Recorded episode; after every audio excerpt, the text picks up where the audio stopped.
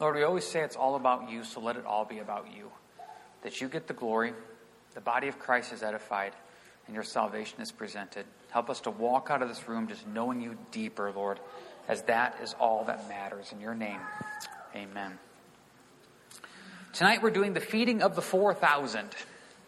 You may say, what's the difference between the feeding of the 5,000 and the 4,000? I'm glad you asked. The simple answer is 1,000 people. That is the main difference there. This is a neat account here, and you may say, why are we going through this? Because we just two chapters ago did the feeding of the 5,000 plus the women and the children. Jesus doesn't have to prove anything. Why is he doing this again? And I want to let you know there's two words I want you to focus on. Just two words. If you remember correctly, last week we said there was two words to focus on. One of them was the word worship, and the other one was the word side. Tonight there's two words I want you to focus on. One of them is the word you, Y-O-U, and the other one is the idea of just remembering. So with that being said, let's just go back and read this verses 1 through 10 of Mark chapter 8. Let's get the whole context here. Let's come back and break this down. Verse 1 In those days, the multitude being very great, and having nothing to eat, Jesus called his disciples to him and said to them, I have compassion on the multitude, because they now have continued with me three days and have nothing to eat. And if I send them away hungry to their own houses, they will faint on the way, for some of them have come from afar. Then his disciples answered him, How can one satisfy these people with bread here in the wilderness?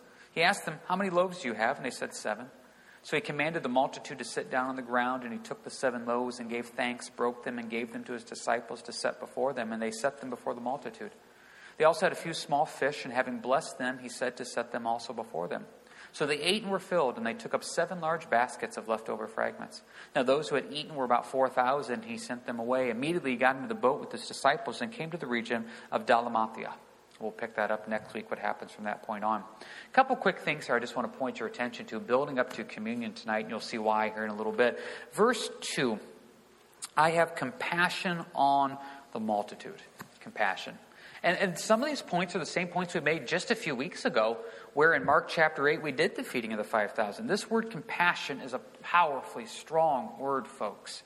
And I think compassion is a difficult word to define. If I came up to you and said, How would you define compassion? It's kind of difficult. In the original language, it means from the inside, literally from the bowels. We would say from the gut.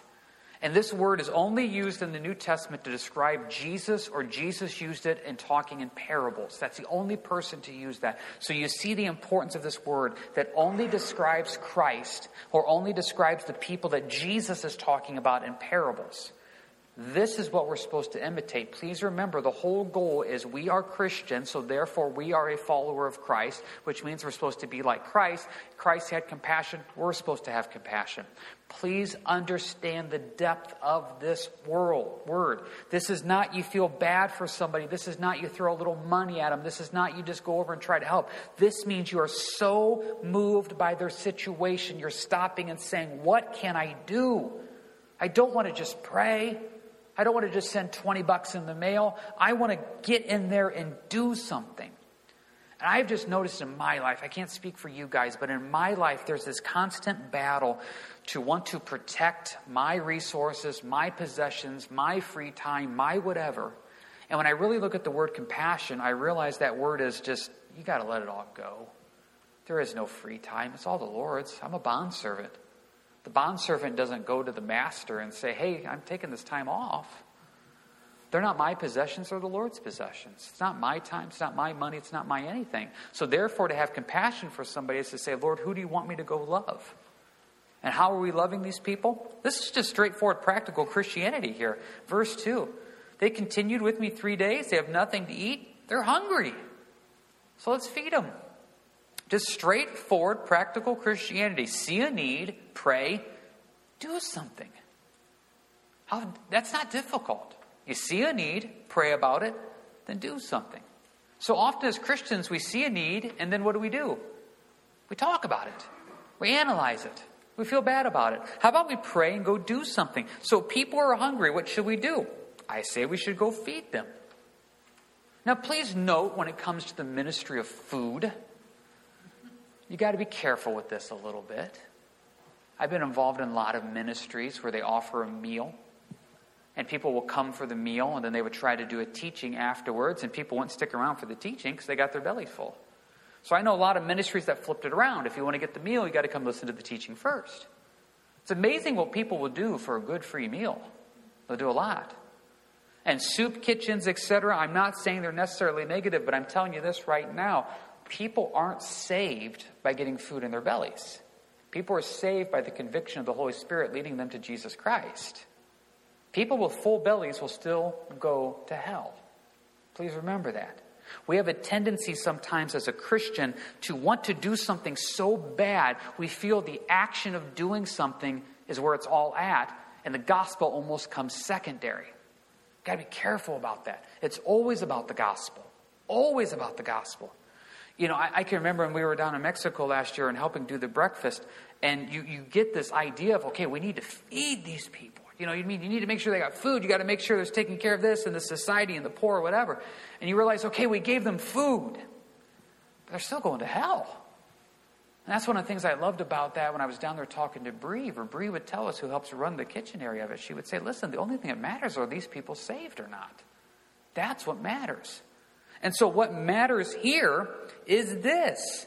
Yes, they're hungry. Let's feed them, but let's give them Jesus. Practical Christianity, you see a need, you pray, and you do something. So, what do you do when somebody's hungry? Hey, let's try to feed them. It's all over the board on this one, folks. Romans 12, verse 20 says, If your enemy is hungry, guess what you're supposed to do? Feed him. James chapter 2 says, If you see a brother or sister naked and destitute for food, what should you do? Feed them. So I'm supposed to feed my enemies. I'm supposed to feed my brothers. I'm supposed to feed my sisters. Basically, what it comes down to, if I have the opportunity to help somebody, I should help them. That's what Jesus is setting the example for here. Now, granted, when Jesus does this, it also takes a deeper spiritual meaning. The book of Mark doesn't go into it a lot, but the book of John does. That when he would do these feedings of the 5,000, the feeding of the 4,000, he would then follow it up with these tough teachings of where he said, I am the bread of life. And he basically really said, guys, it's not about the food in your bellies, it's about me. So I see the compassion side, I see the practical side. Now we're going to get to our first word here. The first word I said tonight for us to really focus on is you. Take a look here at verse 4. Then his disciples answered him, How can one satisfy these people with bread here in the wilderness? Don't you just want to stop right there and smack a couple disciples? I mean, don't you really do that? Don't you just want to stop and say, Guys, two chapters ago, two chapters ago, 5,000 men, not including the women and the children. What it says here in the book of Mark, says there are about 4,000, verse 9. Doesn't say 4,000 men, so maybe this was a smaller crowd.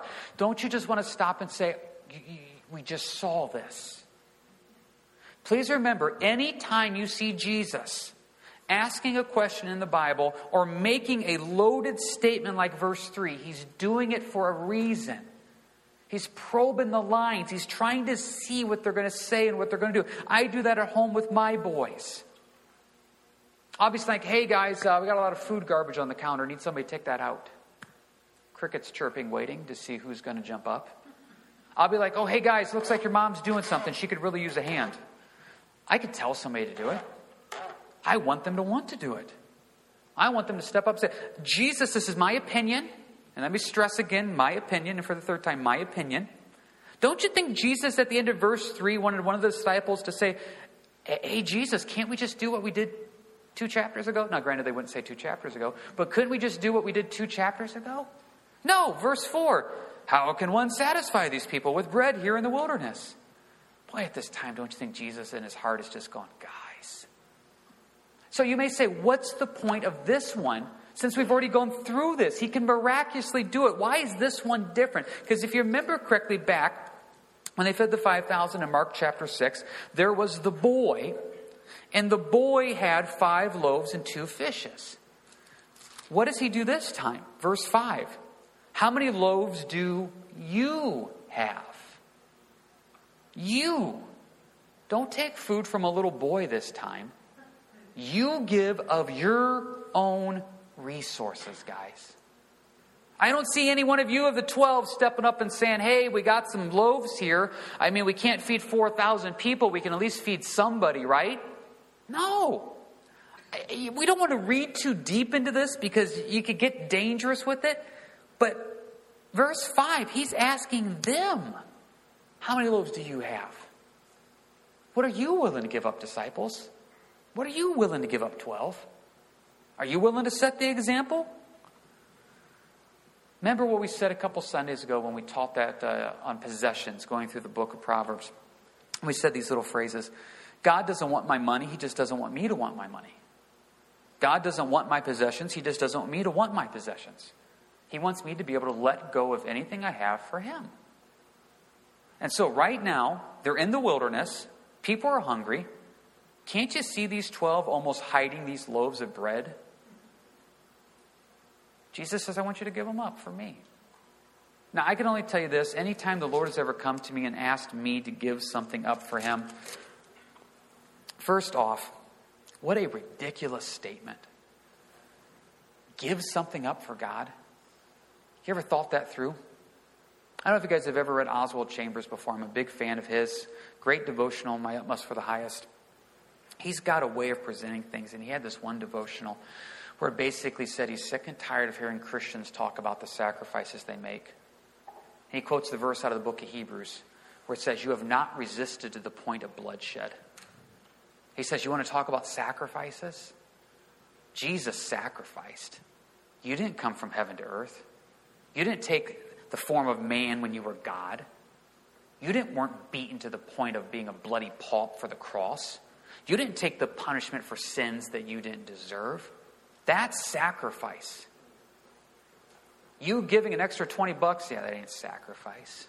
You stopping and saying, sure, I'll do an extra stint back in the nursery, that's not sacrifice. And that's what Oswald Chambers says. And when you read that, it really makes you stop and realize he's right.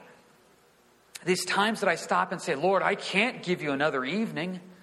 I can't give you this. I can't give you that. Jesus is saying, verse 5, how many loaves do you have? The Lord is asking you, what are you willing to give up for Him? Because here's the guess. I shouldn't say here's the guess. I should say you don't have to guess because take a look at verse 8. They ate and were filled, and they took up seven large baskets. Note the emphasis there on large baskets of leftover fragments. Whatever you quote unquote give up for the Lord, God says, I'll honor it.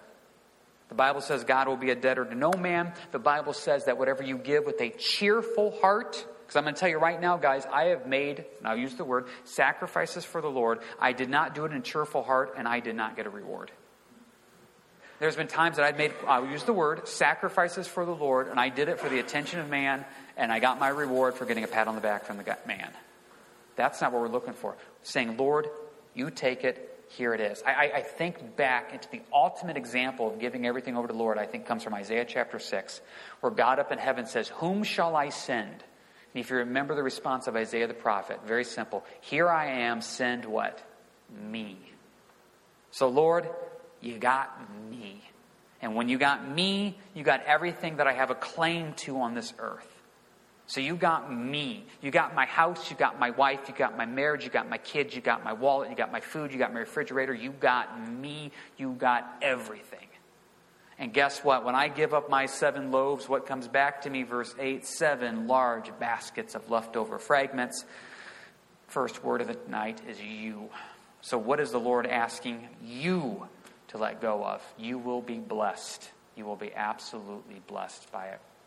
So we'll stop right here real quick. Anybody got any quick questions about anything thus far?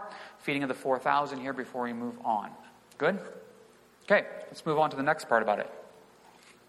So we see what he does here in verse 6, blesses it, it's just like the feeding of the 5,000. Verse 7, they also had a few small fish, and having blessed them, he said, he said to set them also before them. Verse 7, I don't, I don't know what to say about that. Um, every time I read it, I get a little different opinion on it. Sometimes I feel like it's added in there because the main emphasis were the seven loaves. Um, and the idea of the fish were kind of like there were also some fish there. I, I read some commentators and some teachings where they said in verse 7 that they took it as the disciples weren't willing to give the fish up. It's like they were also hiding the fish as well. They also had a few small fish because they didn't really come straight forward with the fish. I don't know. I do know this. Whatever sacrifice you make for the Lord, we'll use that word again. God will take care of it and blessed. 4,000 people eat, verse 9. He sends them away, and it sets us up for what's going to happen next. Now, we focused on the word you. Now, the next word I want you to focus on is the word remember. Remember. I look at verse 4. How can one satisfy these people with bread here in the wilderness? And, you, and I joked earlier, didn't they remember. Didn't they remember? This is why we're finishing with communion tonight. I listened, and it sounds really strange to say this, and let me explain it here as I ramble on. I listened to a great message by um, Charles Spurgeon really, uh, recently. And you may say, how could you listen to Charles Spurgeon since he died uh, 150, 30 years ago? Great question. Because they have a guy reading Charles Spurgeon's messages without an English accent, so it's really kind of weird. Don't ask me why, but I'm listening to Charles Spurgeon, but it's really not Charles Spurgeon. It's probably a 30 year old guy from North Carolina recording it. I don't know. So I understand it sounds weird to say I'm listening to Charles Spurgeon, but I was listening to Charles Spurgeon, and he was doing this message on communion, and he just did the one verse Do this in remembrance of me. And he just broke it down. Do what does it mean to do? What does it mean to partake of communion? This, what is this? What is this representing? And then he spoke in the word remembrance, and he said something that I'll never forget. He said, if Jesus is saying to do this in remembrance, if you have to do something in remembrance, what does that mean? That means you may forget it. Boy, can you imagine getting to the point of forgetting about what Christ did on the cross? Now, before you think that sounds silly, how many of you mark birthdays on the calendar? Why? Because you're afraid you're going to forget. Oh, I would never forget. Then why'd you mark it on the calendar? Anniversaries, appointments, etc. You set alarms, you set reminders because we don't want to forget things. So Jesus, the night he was going to get betrayed, he looks at the disciples and he says, Guys, do this in remembrance of me. Why? Because you're going to get so caught up in life, you're going to forget me. Boy, what a sad thing to think about. How, I mean, how could we forget God? I mean, that's not possible, right? Psalm 78, please. Psalm 78.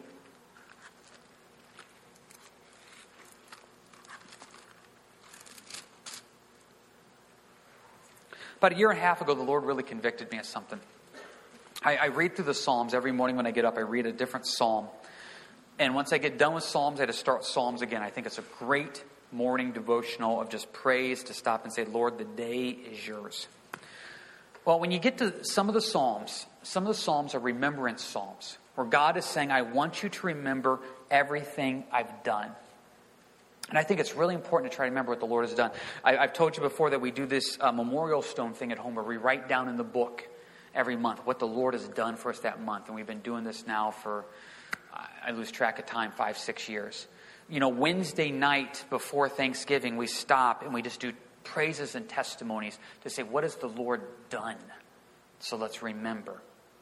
Because I realize as I read through the Psalms, the nation of Israel forgot. They forgot what God did. And God does not like that. If you go back to Exodus 13, you don't need to turn there, but when, when the Lord instituted the Passover, he just said to them something very simple. He goes, Remember this day. How could you forget the day that you were set free as a slave? How could you forget that the Lord parted the Red Sea and you crossed through on dry ground? How could you forget a rock that sent forth a river of water? Bread fell on the ground every morning, quail coming waist high that you could eat. How could you forget the plagues? Psalm 78, starting verse 11. Actually, verse 10. They did not keep the covenant of God, they refused to walk in his law and forgot his works and his wonders that he had shown them. They forgot. 12. Marvelous things that he did in the sight of their fathers in the land of Egypt and the, in the field of Zoan. He divided the sea and caused them to pass through. He made the waters stand up like a heap. In the daytime also he led them with the cloud and all the night with the light of fire. He split the rocks in the wilderness and gave them drink in abundance like the depths. He also brought the streams out of the rock and caused the water to run down like rivers. Verse 11, they forgot this stuff. It really started hitting me. Lord, I never want to forget what you have done.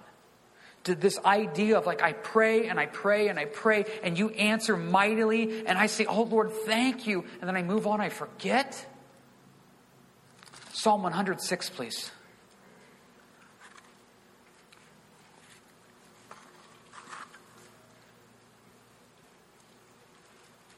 Verse 8. Psalm 106, verse 8. Nevertheless, he saved them for his name's sake, that he might make his mighty power known. He rebuked the Red Sea also, and it dried up. He led them through the depths and as through the wilderness. He saved them from the hand of him who hated them, and redeemed them from the hand of the enemy. The waters covered their enemies, there was not one of them left, and they believed his words. They sang his praise. They soon forgot his works. Oh, man. Look at 12. They believed his words, they sang his praise, they soon forgot his works.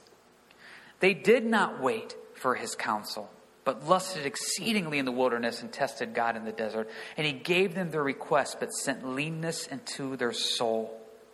Jump ahead, same chapter, verse 19. They made a calf in Horeb and worshiped the molded image. Thus they changed their glory into the image of an ox that eats grass. They forgot God, their Savior, who had done great things in Egypt, wonderful works, wondrous works in the land of Ham, awesome things by the Red Sea. They forgot. It just blows my mind.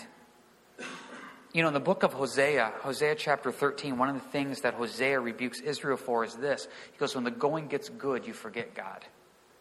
Guys, the truth is, we pray more when things are tough. We're in the Word more when things are tough. When we don't know what to do, we seek godly counsel. We try to figure out things and we're praying and we're seeking Lord. When things are going good, we have a tendency to forget. The nation of Israel in Psalm 78 and Psalm 106 commits the sin of forgetting what the Lord has done. Jesus then, fast forward, says, Do this in remembrance of me. Be careful of forgetting what Christ has done for us. Be careful of that. Go with me now, please, to 2 Peter chapter 1. I've always enjoyed 2 Peter and I've always enjoyed the book of 2 Timothy. These are the last books, as far as we know, that Paul wrote and what Peter wrote.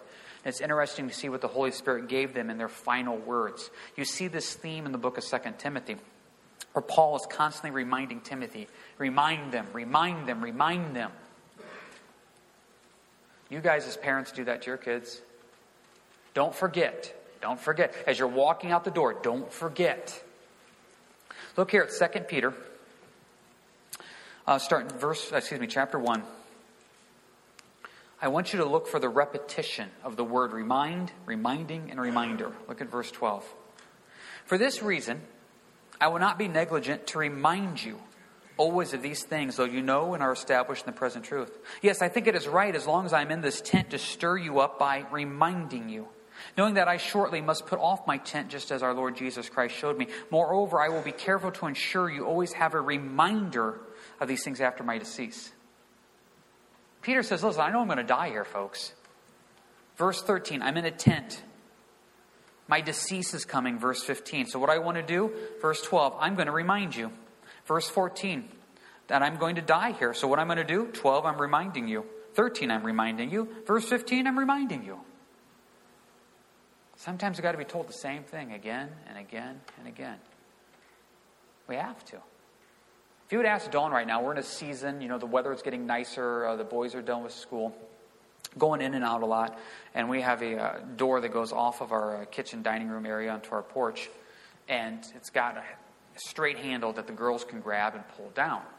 And so Dawn says, and not exaggerating, probably about a dozen times a day, boys, you've got to remember to shut the door and lock it, or the girls will go out. Right?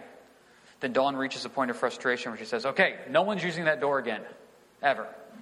Then I'm thinking, well, then why did we buy it? You know, why did we even put the door? Am I allowed to use the door? Because I, I want to use the door. I bought the door, you know.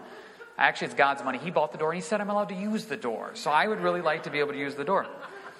But you get tired of reminding. You get tired of reminding things. Peter, three times in just a few verses. Remind, reminder, reminding. It kind of concerns me a little bit that the nation of Israel so easily forgot everything that the Lord did for them. It kind of concerns me a little bit that Jesus said, Do this in remembrance of me because you'll get so busy maybe in life that you'll forget what Jesus did. And all of a sudden, what drives you in life is no longer Christ. It's a job. You won't forget your job. You won't forget money. You won't forget that you want to remodel your kitchen. You won't forget the kids' sports events because you put them on the calendar. It's amazing what we won't forget. But Christ has to tell us, do this in remembrance of me. God has to tell the nation of Israel back on the Passover, remember this day. But then in Psalm 78 and Psalm 106, they forgot his wondrous works and they forgot their Savior. So would you go with me now to 1 Corinthians chapter 11?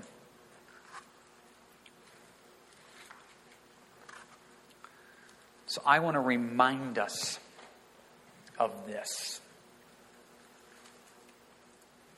Um, I don't know who is uh, getting the kids for communion, but whoever is doing that, they want to go back and uh, grab the different classrooms here for communion.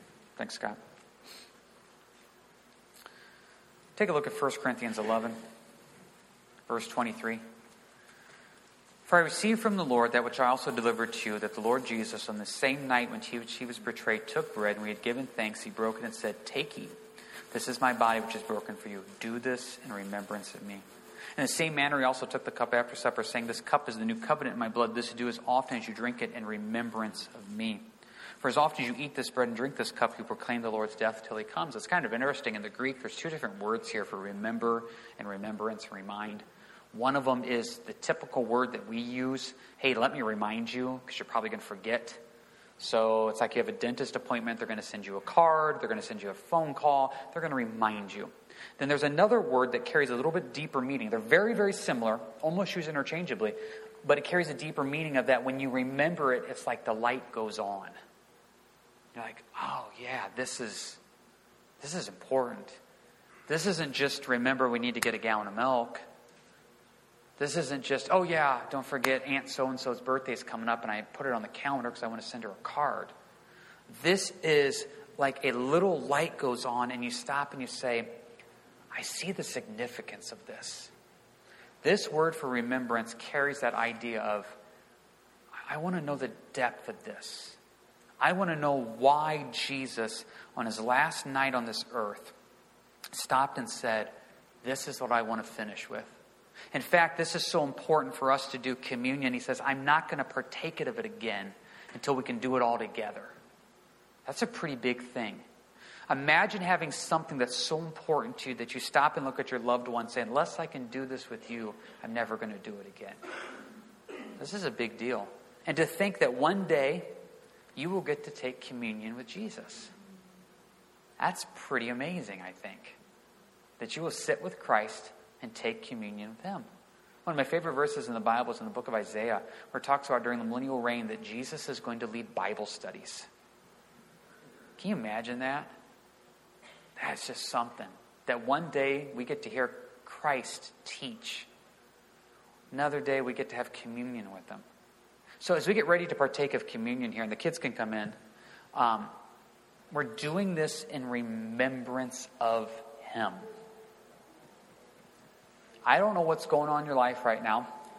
I don't know what's taking your time, your energy, your attention. I don't know what you're distracted with. I don't know what you're worried about. I don't know what you're nervous about, worked up about. Time to let it all go and do this in remembrance of Him. Now, out here at Harvest, we have an open communion policy. I'm sure a lot of you have heard me say this before, but in case we haven't, we leave it up to you to make sure your kid is old enough to understand and grasp what communion is so they get a chance to come in and sit with you. Do this in remembrance. I just want to share a quick little testimony here before we get going. Um, I started teaching Bible studies back in uh, 1996. And the first Bible study I taught, I started teaching Sunday school before that. And, you know, teaching out here at, at Harvest, et cetera, at that time we were in the school. But the first Bible study I taught was back in 1996. And what had happened was there was just a group of us that would get together. Um, just we wanted to learn more about the Lord. I mean, that, that's really what it was. And if I remember correctly, it was just I mean, Dawn and I had just gotten married, and it was just us. And I think Renee was coming out at the time. Um, Mike Walther was another one. I think Jason Punches. Christian, I don't think you were there. Were you there first one? Christian was there. Not the first one. Um, Christian started coming right away. But it was just one of those things where we got together, and the reason we got together and did this is because we just wanted to learn more about the Lord. That's all we wanted to do. And I did what I tell everybody not to do now. We said, let's just start in Genesis, right? I mean, that's the first book of the Bible. It makes sense. It's really good until you get to the genealogies. Then you're trying to figure out why in the world it's all in there. But we just did it because we just loved the Lord and we wanted to learn. So God just blessed it. And then the next year, Jim came to me and said, Hey, would you consider teaching Wednesday nights? Sure. We just taught Wednesday nights because that's what we do. And so taught Wednesday nights. And then the we had we called it the Friday study. The Friday study got blessed, took off, and more people started coming, and so we started doing two studies. So we had two studies a week that we were doing out of the house and then doing the Wednesday night study. Something then changed. It went from just saying, hey, let's get together and hear about the Lord, just the pure simplicity of it, all of a sudden it became pressure. And it became this pressure of, okay, who's here, who's not here? Um, was the lesson good? Uh, was, it, was it funny? Did they laugh every now and then? Did I make a point to something they're going to remember? And it lost the pure simplicity of just saying, I want you to know Jesus more. And that lasted, sad to say, for a long time. And then what happened was Jim stepped down and I took over out here then in 2000. And it kind of came back. Just the pure simplicity of, I can't believe what I get to do. I get a chance to teach twice a week, not including small groups. I just get to tell people about the Lord. This is the greatest thing ever. Then all of a sudden, the same thing happened again. Okay, the church is growing, things are, are going well. It's like, okay, now all of a sudden there's this pressure you know, okay, you got to make sure the lessons are good, or did they laugh a little bit? Did they remember this? And it became this burden, it became this pressure. Then all of a sudden, it wasn't about just simply saying, I want you to know more about Jesus. It became this idea of presenting this package to say, look, we got this all figured out. We're this, we're that. And I tell you, you lose the joy of it. And what has happened here is, as time gone on, the Lord got a hold of me and said, James, it's supposed to all be about me. And that's something the Lord's really been working on me the, the last years. It's just this idea of it's not about James, it's not about Harvest Fellowship, it's supposed to be about Jesus. And all of a sudden now, over these last years, it's become this beautiful simplicity of let's just get together and just see what happens. Be it a Sunday, be it a Wednesday, I don't know who's going to come. I don't know why you guys come or don't come. You guys make no sense to me. You guys are consistently inconsistent. It can be 10 degrees outside and four inches of snow. We debated on having church, and the sanctuary would be full. We're setting up more chairs. and I'm thinking, you guys, what are you doing out? I don't even know why you're here. And then we could have great weather, and the church is half full. It makes no sense. I've just let it all go, and whoever comes, comes. Whoever doesn't come, doesn't come. God loves them. Let's just love those who show up. Because all that matters is can we remember Jesus? I mean, that, that's really what it comes down to. Is if you're here, I want to do three things. We want to glorify God. We want to equip the saints, and we want to make sure salvation is presented. That's all that matters. And then all of a sudden, you realize the simplicity of what Jesus is saying is just do this in remembrance of me. And it's so utterly freeing and enjoyable in the Lord because all of a sudden it's not about us and it's just like, Lord, we just get to tell people about you. And I don't have to carry this burden of teaching and entertaining, whatever. It's like, nah, you're here. Let's just tell people about Jesus. So I hope tonight, as we finish with communion, you can just do exactly what we're talking about here. Do this in remembrance of Him. Let it spark something in you to stop and say, it's not about work, it's not about finances, it's not about health, it's not about marriage, it's not about my house, it's not about relationships, it's not about any burden I brought in here tonight. It's truly about Jesus Christ. And I'm doing this in remembrance of Him. And when you get that, wow, that's just a real, real blessing. So, worship team, if you want to come forward here. Guys that are helping, if you want to come forward here.